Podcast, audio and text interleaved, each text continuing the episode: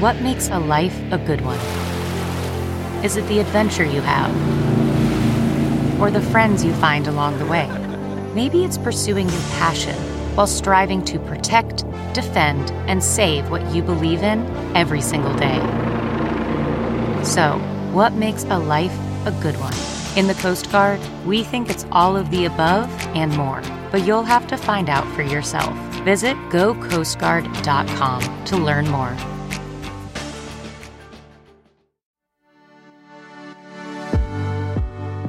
Favorite thing about working in healthcare is the people. This industry brings together brilliant, highly motivated individuals who are driven by the opportunity to make a difference. My name is Halle Tecco, and this is The Heart of Healthcare, a podcast where I'll be introducing you to the people on the ground moving the needle in public health and medicine.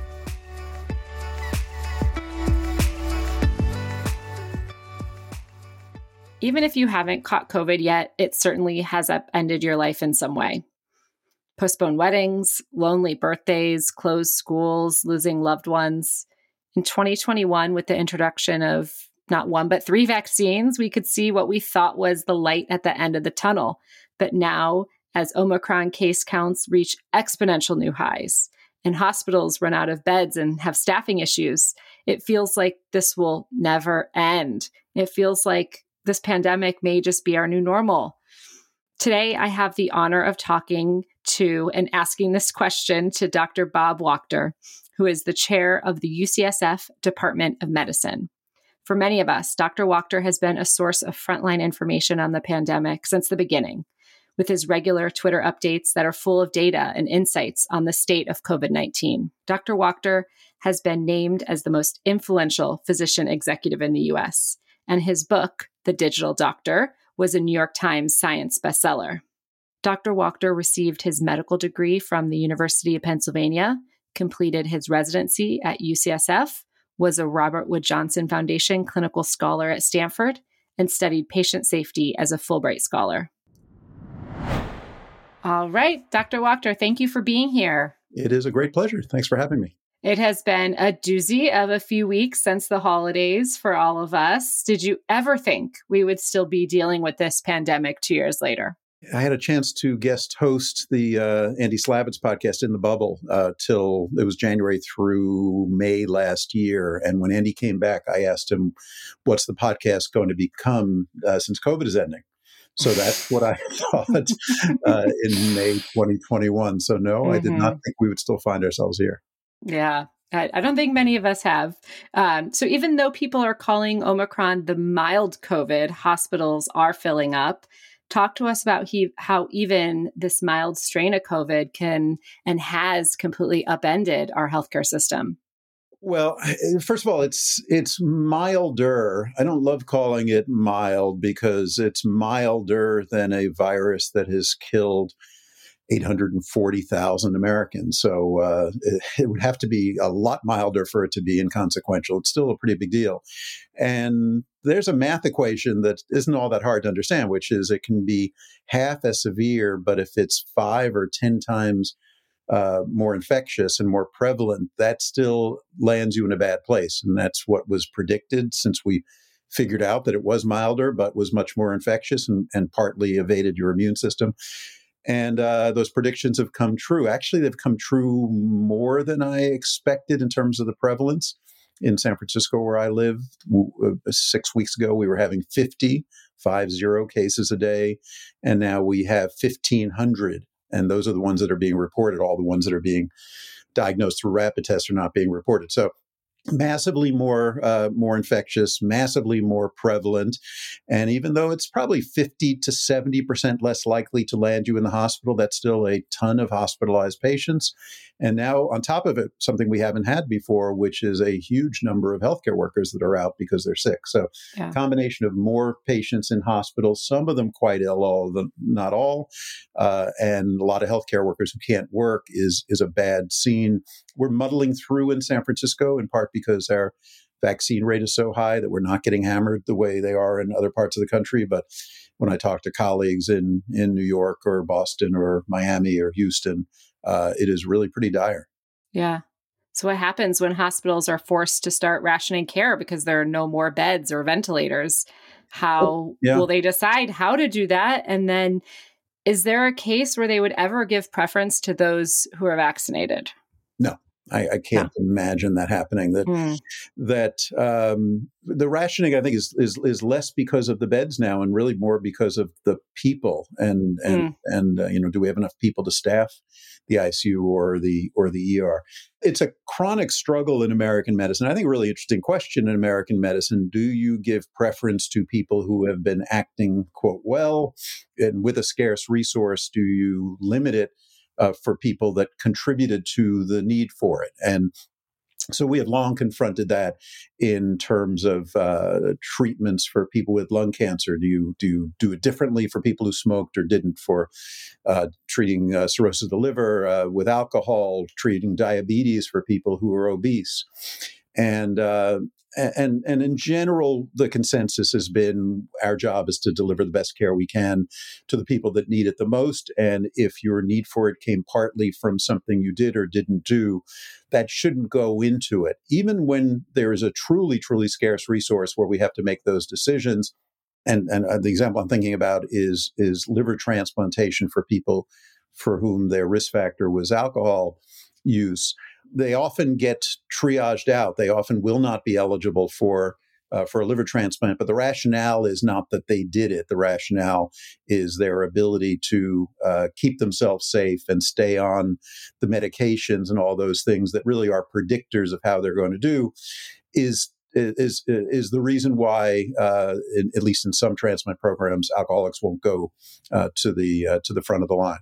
So yeah, I could see people getting charged more in their health insurance premiums because they're you know the, it's the same as smoking or the same as not wearing a seatbelt that they've put themselves at higher risk and that's going mm-hmm. to lead to greater costs uh, but i can't see that there will be rationing at the point of care that this person is allowed to die because of a decision that they made. That's there's no tradition of that in American healthcare. Yeah. But hospitals are already having to ration the antiviral drugs from Pfizer and Merck that are available, but available in limited quantities. How is that currently being done? Yeah, I think it highlights the, the issue you just brought up, Halle. I think it's a tough call but at least so far, the decision making, let's take the Pfizer drug, which is really the, the real game changer of all of the drugs. And it's not so much in the hospital world, these are pills that we can give people as their outpatients who are at high risk of a bad outcome. And uh, when you, if you only have so many, and that is the situation now, there, there, there's a limited supply. It will grow over the course of the year, but for now, it's quite a limited supply. The decisions that every hospital I know of has made is to prioritize uh, people by virtue of their risk of a bad outcome and the benefit of those pills if they take them. So, what the pills have shown to do is decrease the probability that someone with COVID will uh, will get super sick and end up in the hospital and end up in the ICU and die by about ninety percent. So that's pretty mm. spectacular. Yeah. Uh, but who is first in line to get them? I think first in line at our place is immunocompromised patients mm-hmm. who uh, who are at high risk and for whom the vaccines often didn't take.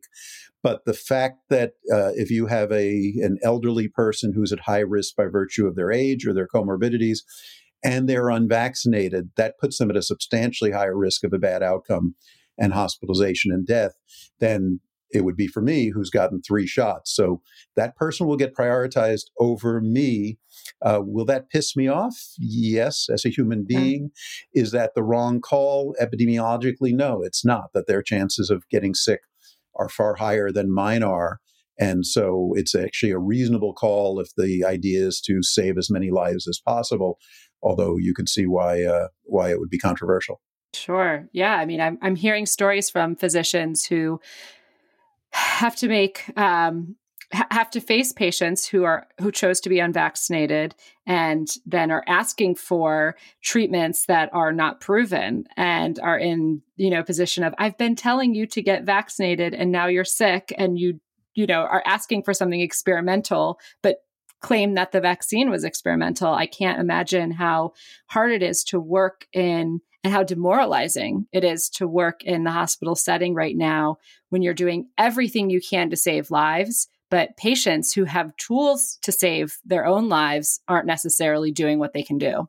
Yeah, I mean, we're we're sort of trained to to uh, put that part of our brain aside a little bit and not be not not not do our best to, to take care of people as well as we can. Mm-hmm. And we're you know, but we're human beings, and it would not be human, I think, to not be pissed at a patient who is coming in, and particularly one who now wants uh, an experimental and unproven therapy, which is just yeah. sort of just insane. I mean, that there are parts of this that are just sort of so ridiculous and and and and um, and foolish that that you almost have to laugh if it wasn't so serious. But yeah. you know, the fact that that they have made a decision. Uh, not to take a breathtakingly effective and, and extraordinarily safe uh, vaccine, which could have prevented them from coming in the hospital. And now here you are up to your neck in, in, in COVID patients and other patients who don't, you know, can't get into the ER. They're sitting in the waiting room because the, the hospital is packed. And you're coming in every day and you're putting your own self at risk to get sick through an infection that you may get from someone who's made a decision to put themselves at risk. So yeah. what's a little different about COVID than a lot of the other things that are that we deal with all the time in healthcare is your decision to drive fast, not wear a seatbelt, smoke, uh, drink, is you know that's a really bad decision on your part, but the the, the cost will be to you, and uh, it's sort of all within that person and their decision making. Here, your decisions influence others, put others at risk, put the entire community at risk. Arguably, yeah. are the reason that we find ourselves still in this pickle. So I think yeah. it wouldn't be human to not be a little bit angry about it mm-hmm. and frustrated about it and disappointed in it. Uh, but yet, I think it is part of our training to try to the degree possible to put that aside and do the best we can to take care of them. Is there a class on that that you took in med school? Uh, boy, med school is so many thousands of years ago. I don't remember. Yeah, I mean, there's a. It, it's interesting. I, I, probably can tell you more from watching my daughter as a fourth year med student at UCSF. Mm. And and part of the socialization of physicians really is taking you from the world of a layperson to the world of a physician. A lot of that is a knowledge base. You're learning to be an expert in a domain as the same as you're learning if you're in business school or law school or any other any other professional school. Uh, but part of it really is a mindset and a and, and kind of a professional temperament. And um, and mm. whether it's a single class or whether it's sort of just the gestalt of what you see around you when you start taking care taking care of patients, it's very much part of the of the culture of medicine. And you know, it's it's it's part of kind of a broader thing. I, have I've been thinking a lot about this recently because my son just got COVID, and I've been kind of dealing with that. It's part of a broader thing that happens to lay people as they become this thing we call physicians, which is learning to sort of take the emotional part of dealing with some really often tragic situations, and also park it in a, a deeper part of your brain, uh, which if you take that uh, admonition too far, you of course become unfeeling and robotic and not a very good doctor. But if you don't take it far enough, you can't practice medicine. I mean, mm-hmm. if every person I took care of who died, you know, threw me for uh, for a loop for a week, I couldn't do my job. And so, part of it is sort of learning how to manage your emotions and all those things, so you can suit back up and go and take care of people and do the best you can. And it is definitely part of the the, the journey uh, on the way to being a physician. Yeah. Are you worried about the mental health of your colleagues after the last two years? Yes, um, I think there's a huge amount of burnout. I think that people are a lot of it is is what they've seen in the hospital and and and and, particularly in cities that have been harder hit than than, than San Francisco. Uh, it's been traumatic. It's sort of a battlefield thing. Part of it is the politicization of of COVID and the fact that there's just more tension in the air I mean, you know, I friends of mine who became litigators. They went into a field where they knew they were going to have arguments with people all the time. That's sort of that's the business, and for them, they liked it. In medicine, you didn't you didn't go into it for that reason. You generally feel like I'm going to be on the same page with my patients, and we're going, we're trying for the same goal. We're trying to make them better or keep them healthy. And the fact that for many people, and again, less in the Bay Area than I uh, than, than colleagues in other parts of the country, there's so many relationships that now have become tense and confrontational, which is of course, it's a metaphor for our entire society. I think that's difficult. And then for a lot of people, it's not just your professional life taking care of COVID, but then you come home and you deal with all the traumas that everybody's dealing with, you know, dealing with the kids and dealing with your aging parents and dealing and but there's a little bit of a special piece of this that you've been spending all day taking care of COVID. You come home and you worry very much: Did, did I catch it at work? And am I am I going to give it to someone I love? So that's a lot of trauma to people, but I don't know that it's that much worse than than what a lot of other people are going through. It's obviously an incredibly hard time. So, switching gears, what do you think our lives will be like this summer? Please tell me some good news the summer is about as far out as I'm comfortable predicting. I'm glad you didn't ask for the fall and winter. and I'm, I'm, I'm, I'm, quite comfortable with the spring, and then it, my level of comfort falls off the further life goes. Okay, well, tell me spring then summer. you have to recognize, you know, every, all of us who've been in the prediction business for the last couple of years, and unfortunately, when I make predictions, it's often you know uh, on YouTube for people to watch and see that that you know I got it wrong. There have just been so many predictions that have turned out to be wrong, not because they were uh, they they weren't thoughtful and sens- sensible at the time, it's just curveball after curveball after curveball. And it has made us uh, circumspect about predictions, uh, probably to the point of being overly circumspect, because because you know at some point there won't be a, a new curveball and those predictions will come true.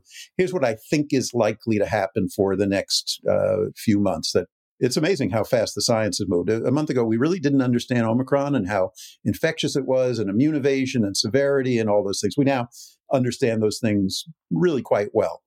So, the other thing we understand is this pattern, which when we first saw it in South Africa, where cases went up like a, a skyrocketed and then came down just as quickly, really within the space of six weeks or eight weeks. You kind of wonder is that just an N of one? And South Africa has some distinct aspects to it. Will that play out elsewhere? So now we understand not only the biology and physics and math of, of Omicron, but we have seen that pattern from South Africa play out now in England and in Ireland. And we've seen cases that were skyrocketing in New York, Boston, Washington, D.C., and now even in, in the Bay Area, uh, beginning to either plateau or start to come down. So I think we can be pretty confident that that's the South Africa pattern will be what we see. This is fast up, pretty brutal, and hospitals full, bad stuff happening, a lot of people getting sick, a lot of people dying, ton of people getting COVID and then fast down. And it come it takes as long to come down as it took to come up. So you know we're probably at about the peak in the united states now maybe a week away. And so i think you could say by mid-february likelier than not we will be at a fairly low level of cases.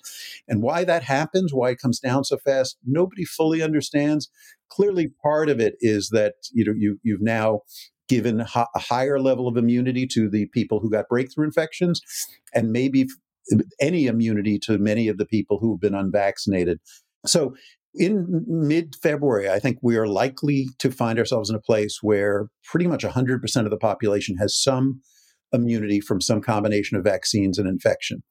You have a virus that has not gone away, but is at a relatively low prevalence and that's a, that's a huge deal. you know, right now, if I walk into the Starbucks in my neighborhood in San Francisco, it's about a one in ten chance that somebody in in the Starbucks uh, has COVID and feels fine. Yeah. If the prevalence comes down to where it was six weeks ago, that's more like one in five hundred. So it's mm. just a math problem. You're just far less likely to be exposed to it. So low level prevalence, low level of virus in the community, at a time where the virus itself is probably about 50, 60% milder on average. So if I do get infected and I have some immunity, which even the, the no vaccine people will now have from their infections, I'm at least somewhat to very protected against very sick, getting very sick. On top of that, the particularly the Pfizer medicine will be increasingly available. Still not available for everybody, but available enough that high risk people who would be the ones that what might land in the hospital, I think we'll have access to that. When you hmm. add all that up, you end up in a pretty good place. And I think people are somewhat resistant to hearing that because they've heard it before, or they think you'll jinx it, or they think everybody's going to let mm-hmm. their guard down, or any of that stuff.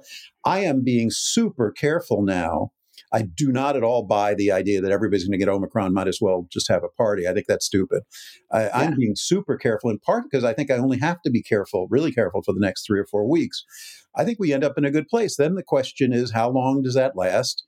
And uh, anybody who tells you they're sure about what the summer or the fall looks like is making it up because yeah. it's completely predicated on two things that we do not know the answer to. One is what is the probability that a new variant comes and is nastier uh, than Omicron, either in immune evasion or infectiousness. And anybody says that can't be, look how good Omicron is at its job, uh, just go ask them, did they predict Omicron? The answer is no. So you can't believe them. The answer is there is some, I think, small but non-zero probability that we get something even worse. That changes the ball game. The second thing yeah. that changes the ball game is part of the reason we're in a good place in February and March is that all of these people, particularly the non-vaccinated people, which shockingly is a third of our citizens, um, have gotten some immunity from their infection. How good that immunity is and how long that lasts is completely unknown because we won't know it until enough time has passed to see. And so those are the two variables that I think make it incredibly hard to predict whether we'll still be good next fall, next winter, but I'm quite confident that spring will be fine. Yeah. I'm wondering if anyone is starting some sort of COVID vacation insurance based on these predictions. well, I just bought tickets to a friend's 65th birthday party in early-ish February and it cost me two hundred dollars to get a fully refundable ticket, and I spent the two hundred bucks. Okay, yeah, so that's kind of where I am. Uh, I'm be okay, but hedging my bet a little. Bit. Yeah, bit. I'm getting for a spring trip to Disney. It's been it's been too long for my four year old, so uh, be, need to do something special for him. Yeah. So you mentioned people uh, not thinking it's smart for people to just try to get it to get it over with. Did you hear about the Australian woman who wanted to get Omicron before her wedding, and so she went to the bars and started drinking people's drinks and hugging strangers so that she would get it? I didn't, but it's a big world and there are a lot of crazy people. Yeah. So, what would you say to people, maybe not that extreme, but what would you say to people who have just given up? They're just tired. Um, they're lonely, they're bored, they're angry, and they see that their friends are getting it. And it's, you know, for their friends, it's a cold. What would you say to them? first of all, I understand. I mean, we're all tired and unhappy and grumpy, and and and all of these curveballs have jerked us around. So the the the sentiment is is normal. Um, it's not the right thing to do, and part of it is uh, that what I just said. I mean, the best prediction is that you just have to muddle through for another three or four weeks, and you you're going to be in a far better place. Um, you know, a lot of people have. It, I, I think this idea that it is mild is is a mistake, and and and to some extent it's right, and to some extent it's wrong. What they're taking is they're conflating. When you see statistics on on on uh, on COVID and on Omicron, you often see them parsed as in severe or not severe and in and and that's what we use for clinical trials. You know, a drug work? Um, well, severe means you were sick enough to go to the hospital. I mean, that's really sick. That means you you were desperately short of breath and you needed oxygen, and we thought you were at very high risk of a bad outcome, including dying. That's severe.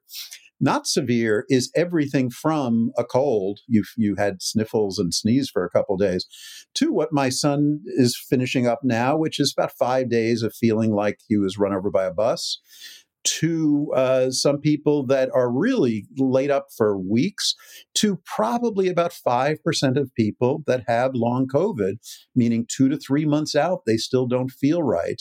And whether or not feel right is their brain's not working right, or or they're still short of breath, or they're still truly fatigued. And those people, for those people, it's very real. So that is, and you're not risking any of those things if you get your immunity through your vaccine. So I think it just doesn't make any sense to go ahead and get it and risk the possibility it'll be a pretty severe case, risk the possibility that you'll infect somebody else while you have it, as opposed to, you know, some of those people have not gotten their boosters. I mean, just get the darn booster. I mean, that's that's what you should do. If you want immunity, the best way to get it is with a vaccine as opposed to an infection. And again, I think what you know, uh, if if you're in the all right, I got to be careful, it really is probably for another three to four weeks, and then we'll be on the other side of this thing. After the break, Dr. Wachter will be answering questions from folks on Twitter.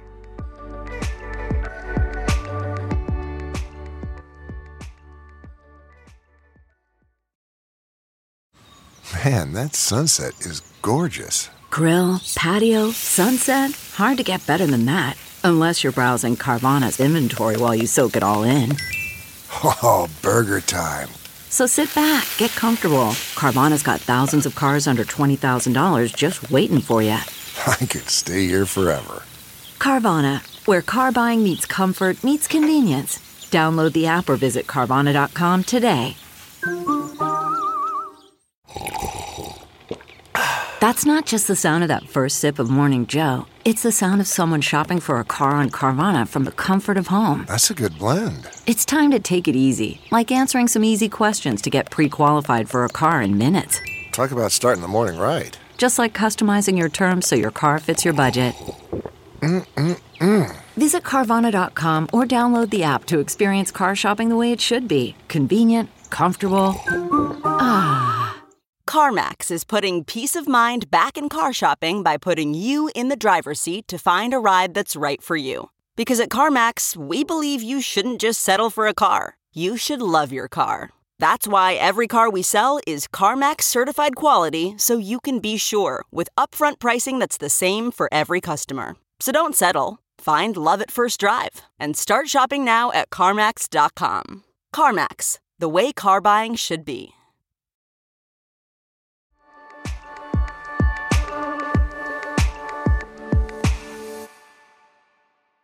So let's move on to some questions from people on Twitter. Dan McQueen wants to know how do we encourage the general population that the CDC has their best health interests in mind when their recent adjustments to guidance recommendations appear to be motivated by economics over science? Yeah, it, it's tricky. The CDC, uh, you know, is a world class organization with very good people trying to get it right. I don't have any doubt that their motivations are to preserve the public health to the degree possible. But preserving the public health also includes having the economy that works and making sure that we can staff our hospitals and making sure that people can travel if they want to. So I, I don't think it's as clean as you know public health versus the economy you know, the decision that he's referring to probably is the the five day isolation decision. And I think that was not so much about the economy. I think it was probably about the shortage of testing. I think that they looked and said, if we say you can be released from isolation, uh, but we're going to require that you have two negative tests, and then you go to your local pharmacy and can't find a test, then first of all, you're pretty unhappy. Second of all, you're kind of stuck. Like, what do I do now? And so I think the policy problem there was the the absence of tests that we did not invest in making tests uh, ubiquitous as they are in most of Europe. Um, and then they came, they tried to fudge it, and they and they said that the tests aren't all that reliable, which I think is just not true. I think they actually serve that purpose quite well. That you know they will tell you at the end of five days, are you still infectious or not? So I just went through this with my son on day five, he was feeling better. According to the CDC guidance, he was okay to go back to work as long as he wore a good mask. If he'd gone back to work, the chances he was going to infect someone was very low as long as he was wearing an N95 or, or the equivalent, but it was not zero. And I've managed to, to, to find a test, which wasn't easy, and he tested positive. So, and he's still testing positive on day eight. So I think wow. the right call is for him to stay out of human contact until his test turns negative. Uh, but I, you know, acknowledging it's a hard decision. I don't think it was the economy versus public health. I think it was more the economy keeping society going, recognizing the risk of him infecting people is low-ish. Uh, recognizing there are a ton of people walking around who have COVID and don't know it, and they're probably a bigger threat than these people who are on day six, and recognizing there aren't enough tests around. I think they tried to pull all that together and coming up with a decision. I sort of just think they got it wrong. And the mm-hmm. right call is to test people and to get more tests out there so you can test your way out of isolation. Yep. Okay, so Carrie 8 wants to know how is UCSF and other top medical institutions researching and treating long haul COVID and what are you seeing as people's prognosis? Yeah, it's a great question. There's research. There's a huge clinical trial that's been uh, started by by the NIH. Uh, some of our top re- viral virology and immunology researchers, Steve Deeks and others, are focused very much on long COVID. We've got a long COVID clinic at UCSF where we take care of patients, but also study them to understand what's going on with them. Um, I have to say, like a lot of persistent symptoms in medicine, including chronic fatigue syndrome, we just don't understand it very well. It's clearly real. It's a hard thing to study because if you ask the general population, you know, do you have fatigue, brain fog? Uh, you know, a lot of people say yes. So you have to really have a good control group to be sure that the prevalence is substantially higher in people who've had COVID, and it clearly is. There are some people that have uh, symptoms that go on for for for many months. The my reading of the literature is it's still pretty messy. I don't think we have a deep understanding yet of uh, how many people is it that the virus is continuing to to kind of rumble inside them and causing its own mischief? How many of them is it uh, their immune system reacting to the virus and then continuing to uh, to to course through your body and cause its own problems? It's not very well known what is going on with people with long COVID. What is the prevalence? I think the best estimate that I would take from the literature, and it's all over the place, but I, the best estimate I would have, and it's what goes into my decision making and why I, one of the reasons I really trying hard not to get COVID, is that I probably, being a fully vaccinated person, probably have about a one in 20 chance mm-hmm. of having symptoms that will go on more than two months. And that's enough to be yet another thing that makes me want to try to avoid getting it if I can, uh, as long as it's particularly at a time where it's so prevalent in the community. And what the treatment is, I think at this point there are a lot of things that are being tried, including vaccination, um, and uh, and we don't know the answer. So the best treatment is to stay vaccinated and try to be careful enough not to get it. Uh, but you know I, that's the number I use. Is probably 5% in fully vaccinated people. Vaccines look like they lower the risk somewhat. So maybe 10% risk in unvaccinated people who get COVID.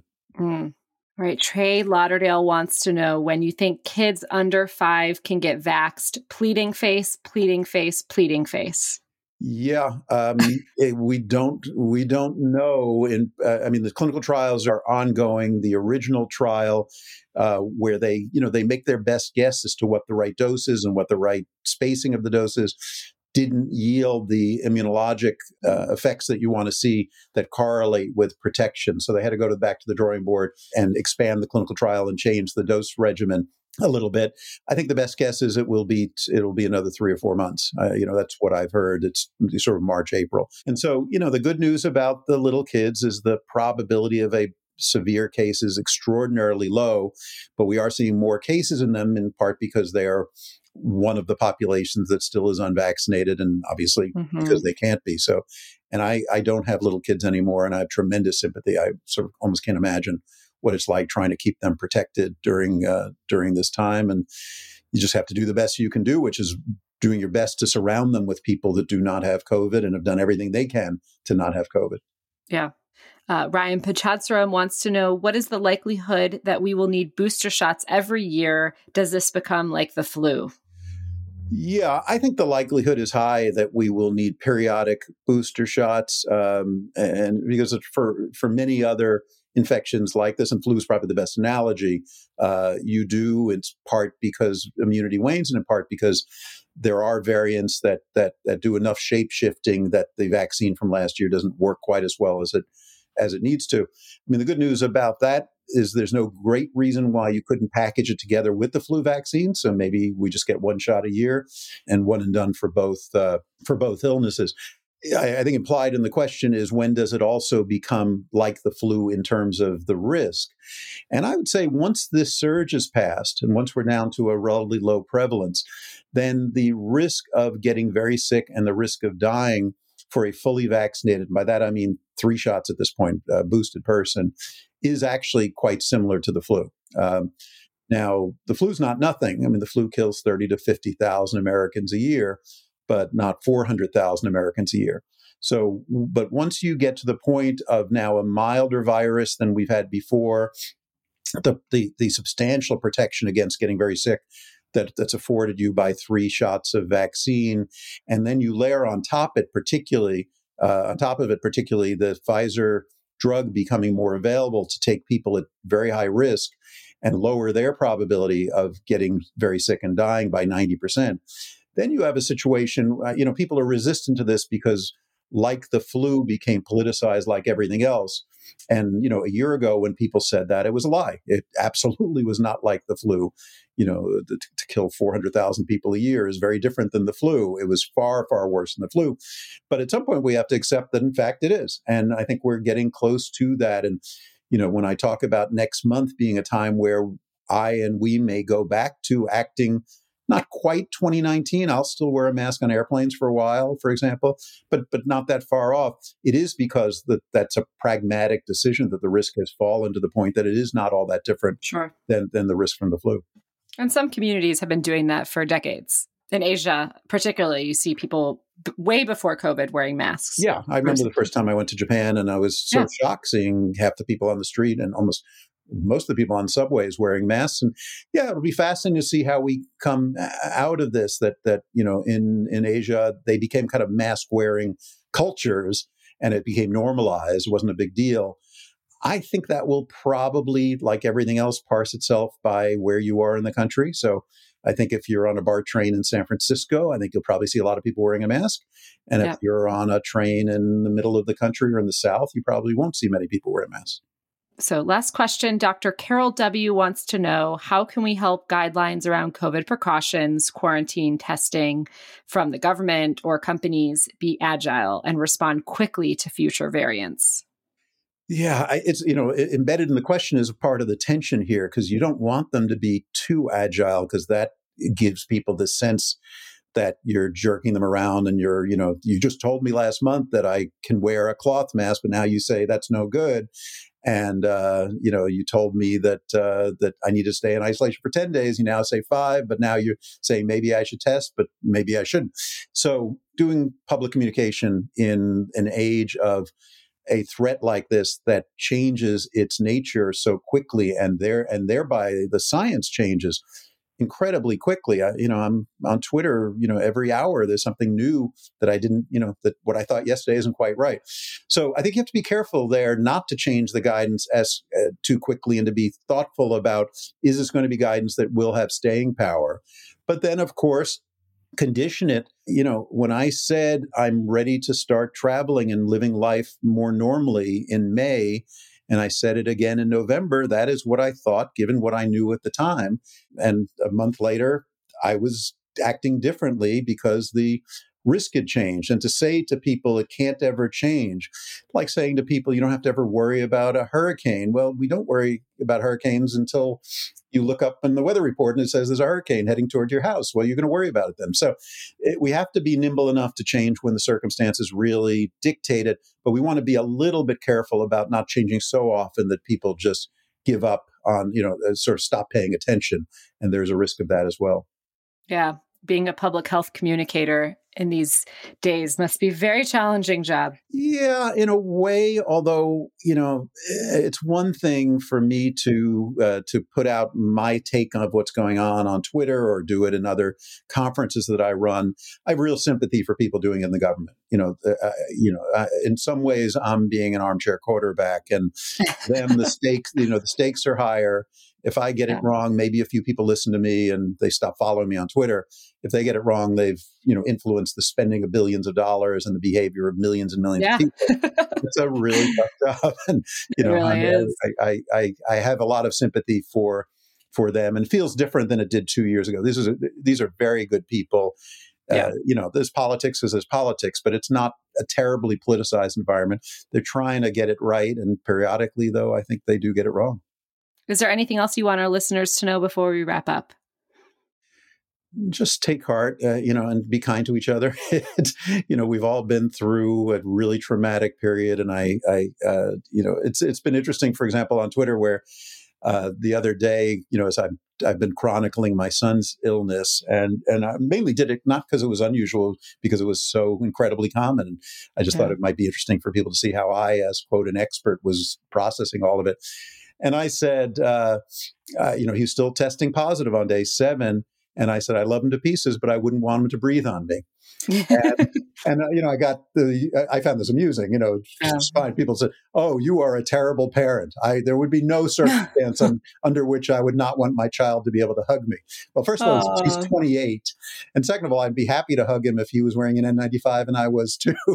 but Yeah. you know, I think there's, i i- everybody's gotten so edgy and a little nasty that I think we've got to really be a little bit more patient and kind.